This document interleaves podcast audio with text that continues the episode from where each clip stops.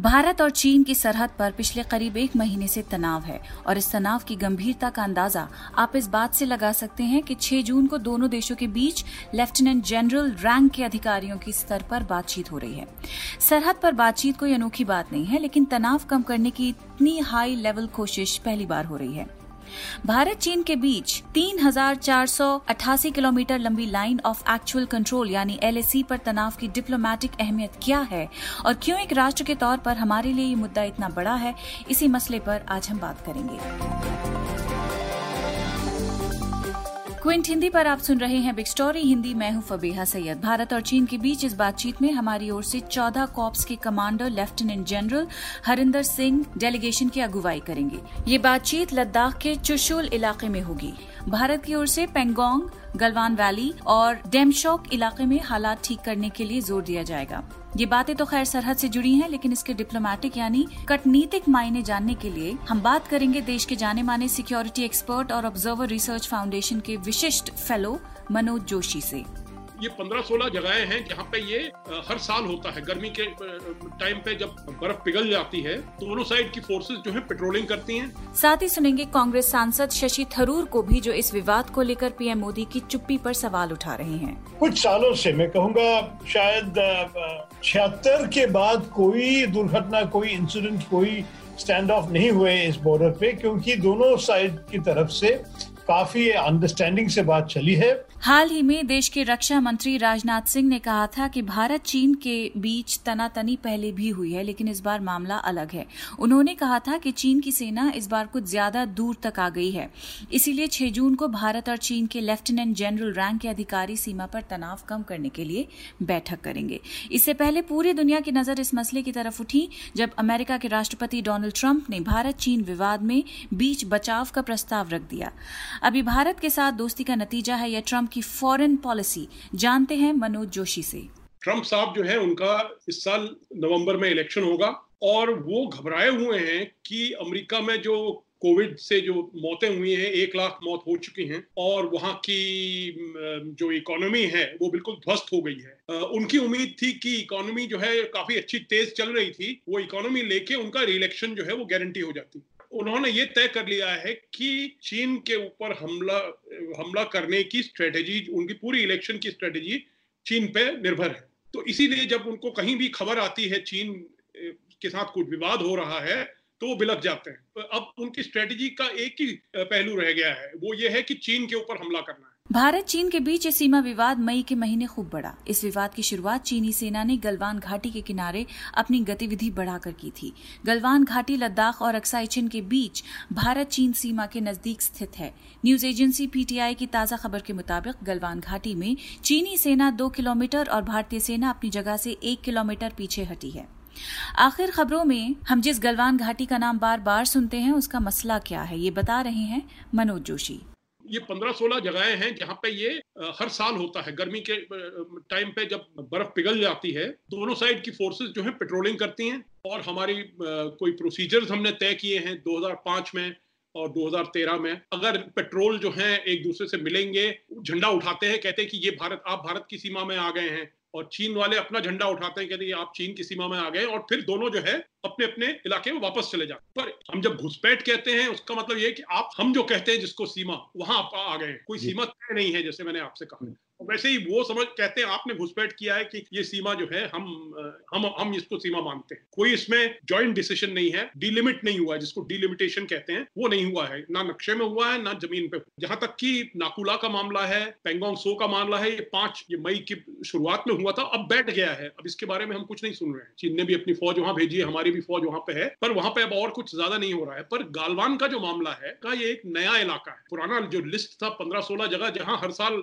विवाद होता था, वो दूसरी बात है। ये एक नया इलाका है और गालवान की खासियत ये है कि गालवान जो है, हमारी जो सबसे उत्तर की पोस्ट है, दौलत बेग ओल्डी, ये बिल्कुल काराकोरम पास के निकट है, सबसे उत्तर का पॉइंट है भारत का। वहाँ तक पिछले साल तक सड़क नहीं थी और सप्लाई वहाँ हवाई जहाज़ से होता। वो पूरे इलाके में हवाई जहाज़ से सप्लाई होता। सड़क बनाने की कोशिश की गई, वो नाकाम रही, का गलत अलाइनमेंट था। तो फिर ये नई सड़क बनाई गई और ये सड़क अब पूरी हो गई है। अब जब ये सड़क पूरी हो गई है तो हमारी स्थिति वहाँ पे जो है इंप्रूव हो गई है। हमारे हमने वहाँ फौज रखी है पर क्योंकि सड़क है अब हमारी डिफेंस जो है अब उस स्थिति में पहुँच गई है कि हम शायद चीनी फौज जो है घबराने लगी है कि शायद ये ज़्यादा ताकतवर तो नहीं हो गए। तो इस वजह से जब हमने जो ये सड़क है सड़क को पार करके गलवान नदी आती है गलवान नदी श्योक नदी में बहती है। अब ये गलवान नदी जो है ये नाला जैसे नाला ही कह लीजिए कोई ऐसी खास नहीं है लाइन ऑफ़ एक्चुअल कंट्रोल का जो हम हमारी जो समझ है उसके हम्म। अंतर्गत हम एक वहाँ सड़क बना रहे थे। जैसे हमने डोकलम में सड़क बनाना रोका था चीन का वैसे ही अब चीन हमारा सड़क बनाना रोक रहा है यहाँ गालवान।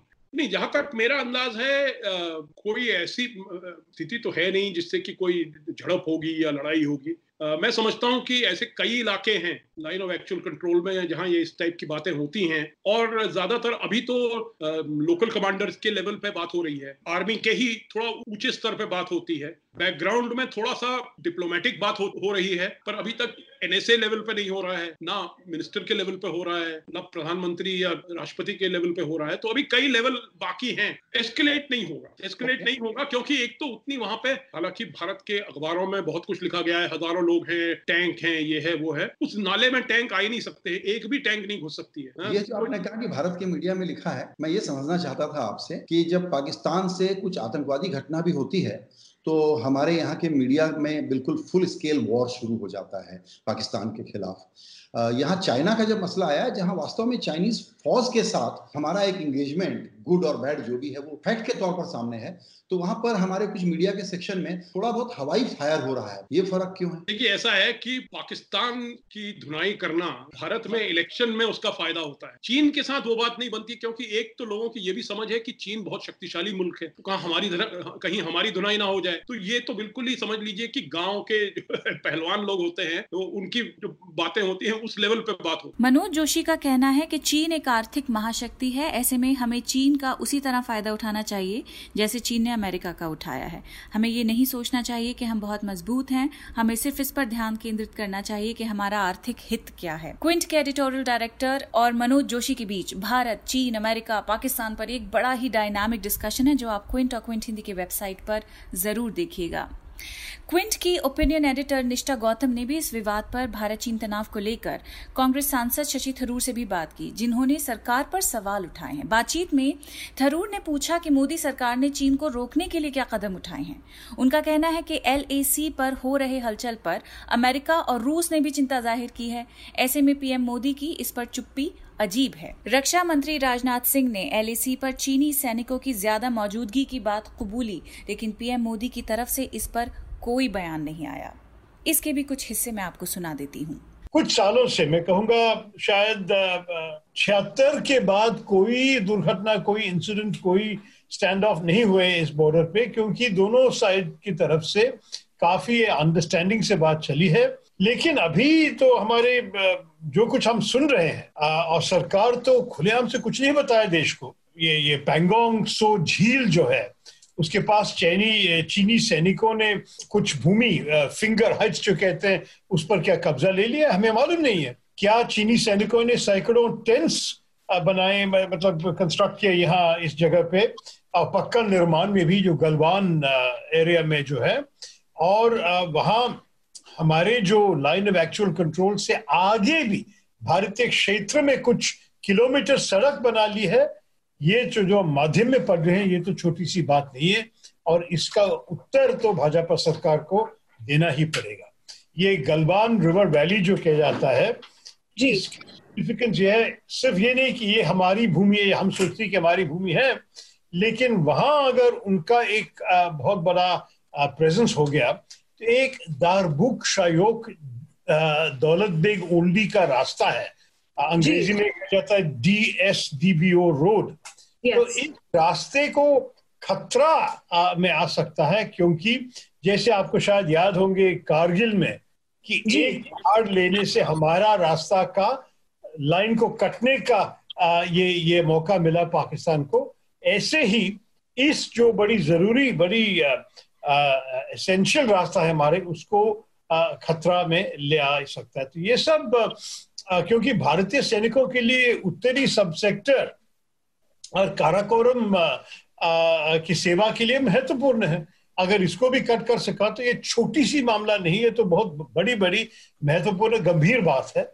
और इसलिए हम चाहते हैं कि सरकार देश को देश को समझाए कि क्या सब हो रहा है। सिर्फ़ ये कहूँगा कि भारत चीन सीमा पर राष्ट्रीय सुरक्षा और क्षेत्रीय अखंडता टेरिटोरियल इंटेग्रिटी के सबसे महत्वपूर्ण मुद्दे को हल करने के लिए मोदी सरकार ने क्या कदम उठाए हैं, ये हमें मालूम नहीं है। मतलब ये तो काफ़ी सीरियस बात है। ये मैं कह रहा हूँ शुरुआत से ही कि सरकार देश को जरा कॉन्फिडेंस में लेके समझाए कि अभी क्या नया हुआ है, क्या चीन हमारे खिलाफ हो गए हैं जरा असर्टिव अग्रेसिव बन गए जैसे आप कह रही थी।